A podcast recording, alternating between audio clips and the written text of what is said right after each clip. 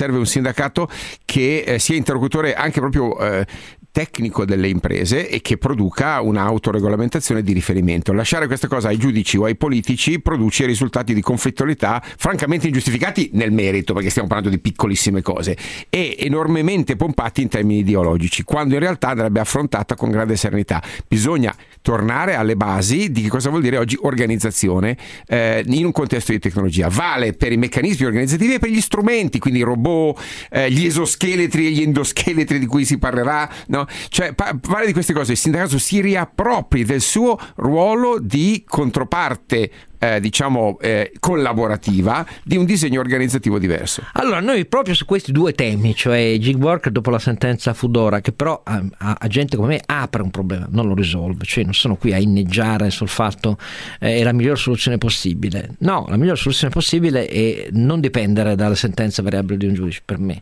Eh, dopo quello che ha detto Carlo Alberto, abbiamo non a caso con noi il segretario della eh, Film CISL, eh, Marco Bentivoli, perché voi potreste dirmi, ma cosa c'è? C'entra lui con eh, imprese che sono soprattutto nell'offerta di servizi? No, lui c'entra perché è un sindacalista di quelli che proprio sul tema toccato adesso da Carlo Alberto, che è connesso, è un pezzo dello stesso ragionamento, cioè le macchine, l'automazione, come questo cambia ehm, il lavoro, che diritti mette in discussione e quali altri invece implementa, perché i wearable e gli esoscheletri in realtà aumentano la sicurezza del lavoratore, ne diminuiscono l'impatto sulla fatica fisica, non è che siano solo stru- eh, siano strumenti di controllo. Abbiamo non a caso scelto lui. Grazie di essere con noi. Grazie a voi, buongiorno. La sentenza Fudora, eh, noi diciamo dovrebbe spingere quelli come voi a dire imprese sediamoci, l'ha scritto anche Dario Di Vico. Eh, certo, io capisco, per un sindacato è più facile dire, beh, forse ci vorrebbe una norma, ma se ci affidiamo alla norma di politici che non ne sanno niente, è peggio sia per voi che per loro, o sbaglio? Boh, tu come la pensi? Allora, è inevitabile che il giudice si pronunci in quel modo, per quale motivo? Perché in Italia ehm, il diritto del, del, del, lavoro è sostanzialmente divisivo di tutto il lavoro eh, italiano tra lavoro dipendente, subordinato e lavoro autonomo. E eh, queste due categorie che sono state convenzionalmente categorizzate in questo modo in realtà non rappresentano esattamente le varie sfaccettature del lavoro neanche in passato, ma soprattutto non riescono a immaginare il lavoro del futuro, perché probabilmente il lavoro nuovo che si sta creando, molti gig worker eh, sono non lavoratori dipendenti e neanche lavoratori autonomi. Allora che cosa sono? Eh, lì il dramma di questa fase è stata che il Parlamento, devo dire anche una parte del sindacato, ha cercato di categorizzare il nuovo lavoro con le vecchie categorie, anche dal punto di vista delle tutele contrattuali eh sì. e anche immaginare, Dario Di Vico dice cose molto sensate, però immaginare le relazioni industriali, e lo dico perché sta accadendo anche nei settori industriali, come rapporti eh, che si possono ricostruire esattamente come posso fare io in ILVA o in eh, FCA, eh, rischia di non essere ehm, efficace. Realisti. Mm. un professore di Tor Vergata molto bravo che segnalo, che si chiama Michele Faioli, suggerisce una strada che secondo me è la più interessante, e cioè cercare di immaginare quali sono i tratti distintivi di queste nuove sì, categorie sì. di, di, di worker. Il lavoratore di Uber eh, è diverso dal lavoratore di Deliveroo e di Foodora, eh, per cui questa è già una seconda categoria, ed è diversa dal cosiddetto turco meccanico delle grandi aziende multinazionali di logistica. Allora avere la capacità di riguardare quali sono e come si faceva una volta, tra l'altro, quali sono gli elementi distintivi del rapporto di lavoro, della prestazione di lavoro e su quello costruire cose nuove, è assolutamente fondamentale, ma sia in forme organizzative di rappresentanza, sia in norme nuove, sia in contratti capaci. Un'ultima cosa, eh, ne sto leggendo di tutti i colori, ma spiegare che la precarietà dei gig worker dipende dalla tecnologia, eh, come diceva Bobbio del, del BSI, eh, era è come spiegare che la degenerazione che ci fu nell'ultimo PSI dipendeva dal, dai discorsi della montagna di Gesù Cristo. Cioè, non c'entra assolutamente nulla la tecnologia, ma è il vuoto di policy che c'è attorno a queste cose, ma anche di, proprio di capacità di immaginazione di costruzione di cose veramente nuove. E in questo io non so chi dei miei compari miei ha letto il libro di Fusaro. Voi l'avete letto il libro di Fusaro sul precariato della tecnologia che è uscito da poco? Caro Alberto, no, non, no, no, non faccio l'antropologo, quindi non l'ho ancora letto. Diciamo. No, però in, non, no, dice, non, non, è, è fra filosofo, i miei ideali di pensatori. Ho capito, ragazzi. Il mio compito è leggere di tutto. E... Tu leggi tutto, quindi sappiamo eh, certo. che l'hai letto tu, Oscar. Poi ci fai. Ecco, ho capito. Tu hai da fare, devi produrre. Però al di là di queste battute di superiorità non è colpa mia. Invi- no, no, invitano no, Fusaro tutte le sere in televisione, capite? Non, non, invitano me. E allora il problema qual è?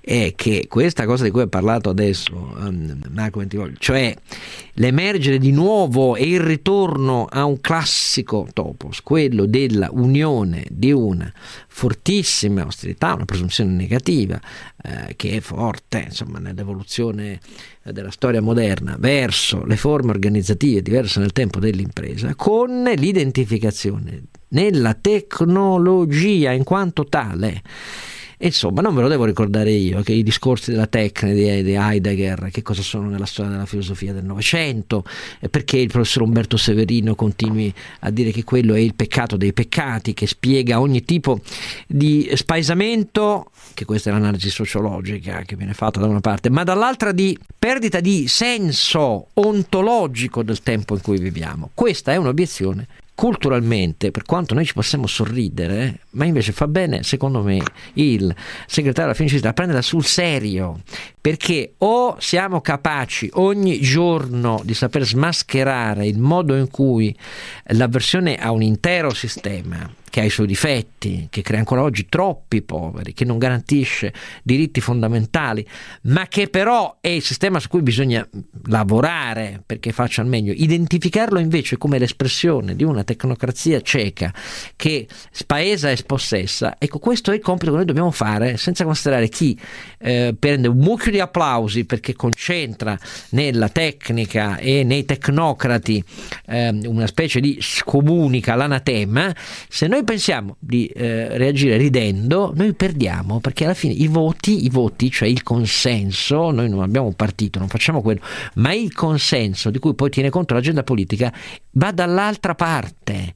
Ecco, questo è il punto da cui riprendiamo.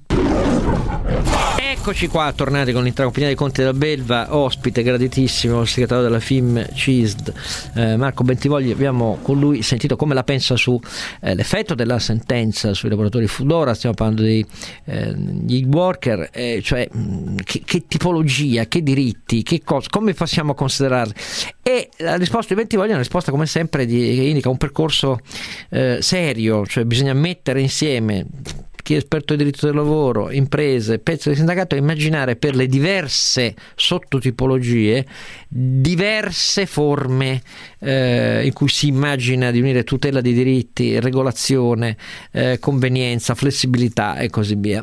Eh, caro Alberto, però eh, Bentivogli dice eh, attenzione perché c'è chi poi in questo identifica eh, la tecnologia come la vera nemica.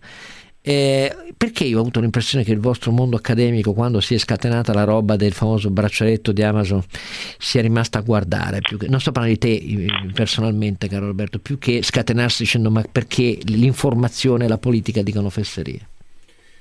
Perché spesso, sai, i silos disciplinari dell'accademia non ti consentono di vedere il tutto in maniera sintetica, quindi gli ingegneri celebravano eh, le bontà della tracciabilità e del supporto fisico, eh, i giuristi discettavano di diritti violati e gli economisti cercavano di fare i conti se questa cosa convenisse.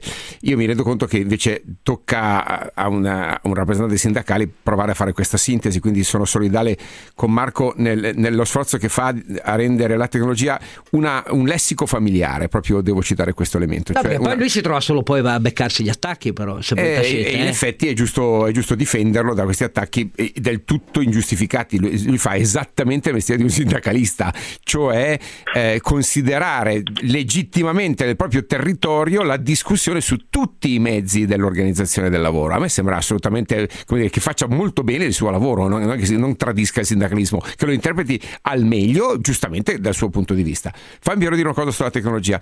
La tecnologia è eh, veramente un argomento che richiede un nuovo confronto fra eh, impresa e sindacalismo sindacato? Perché la tecnologia e il lavoro hanno un tasso di sostituzione diverso da prima, hanno una, un'ibridazione diversa da prima. L'arrivo della robotizzazione ridiscute la natura fondamentale del lavoro. Prima parlavamo solo di sostituzione, adesso dobbiamo parlare di, di, di permanente coesistenza e la sentenza su Fudora è un po' proprio questo. Non puoi considerare la tecnologia un dato completamente esogeno, è qualcosa che ti accompagna nel task quotidiano, la, la, lo indirizza, lo supporta. Tutto questo senza necessariamente configurare una subordinazione, perché guarda caso con la stessa tecnologia è strumento che il lavoratore vuole usare per esprimere la sua flessibilità e la sua libertà, perché la tecnologia prima era monopolio delle imprese, oggi non lo è più, oh. oggi la tecnologia è nelle tasche, anzi sono più bravi i lavoratori, io dico sempre, i miei studenti quando li vado a fare stage in azienda si lamentano, mi dicono professore, ma mi ha dato un posto lento, dove c'è le robe vecchie, i loro computer, i loro smartphone sono più veloci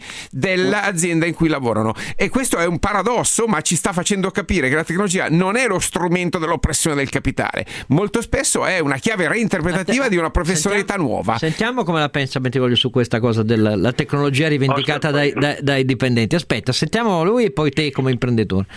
Marco. Ah, io sono assolutamente d'accordo, intanto la tecnologia di per sé è è neutrale, cioè come dice sempre Luca De Biase contiene i valori di chi la progetta, per cui dipende anche noi come sindacato se decidiamo di stare eh, dentro un ruolo più progettuale rispetto alla, al, al, nuovo, io sono d'accordo con chi lo chiama il nuovo balzo in avanti dell'umanità, eh, oppure stare lì sull'Aventino e puntare il dito su quello che si può etichettare come sfruttamento e ciò che può essere non etichettato come sfruttamento.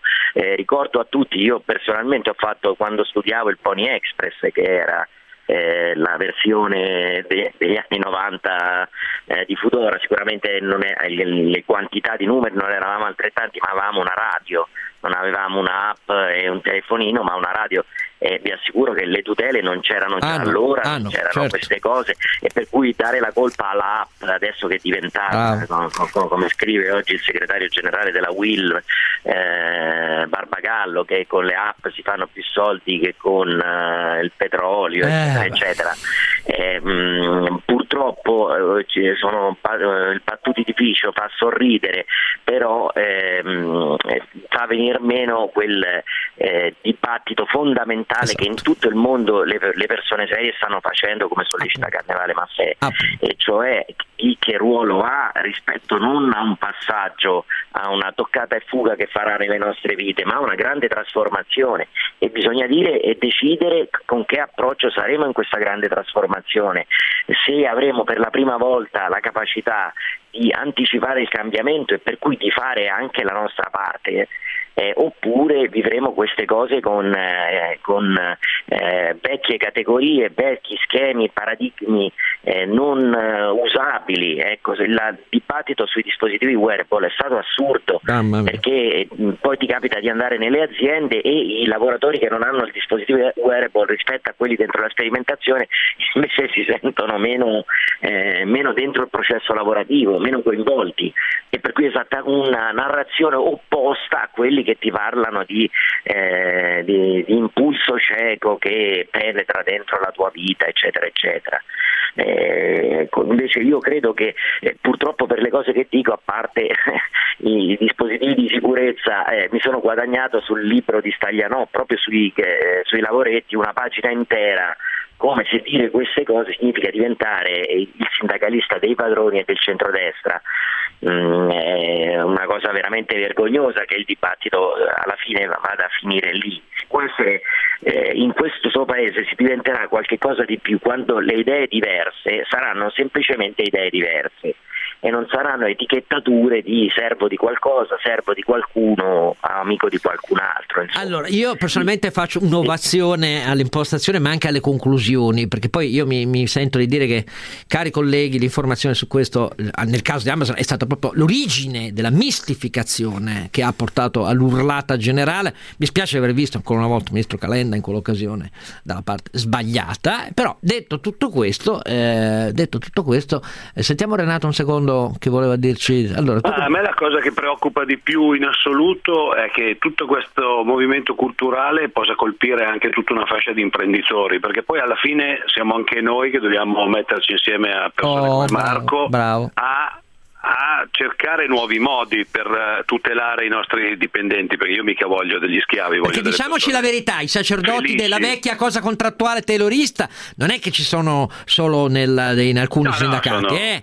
Eh. sono da tutte e due le parti. Ah, ecco, allora, appunto. io, siccome io voglio dei dipendenti felici e non voglio degli schiavi, eh, è nel nostro interesse intanto capire quello che può essere la tecnologia per sviluppare anche il lavoro nelle aziende e per renderle più moderne, ma soprattutto perché noi dobbiamo, siamo sulla stessa barca, io lo dico sempre, cioè noi i nostri E, al- collaboratori... e allora dategli una mano a quelli come Bentivogli invece di lasciarli soli, io eh, cari do, accademici italiani, intellettuali, imprenditori, eccetera. La classe dirigente si fa convergendo sulle persone coraggiose, non lasciandole solo per poi fare meglio gli accordi con gli altri. Questa è la mia opinione personale. Intanto un grazie enorme ai miei compari molto più autorevoli e intelligenti. Basta il cagliendismo sempre. Ecco, eh, vabbè, saremo io prenderò il fucile contro di voi, ideale, ovviamente. Grazie naturalmente a Marco Ventivogli, grazie a voi tutti. Buon fine settimana. Appuntamento con me naturalmente lunedì mattina alle 8 e un quarto con Luca Talese, 24 mattina e poi pomeriggio alle 13 la versione di Oscar.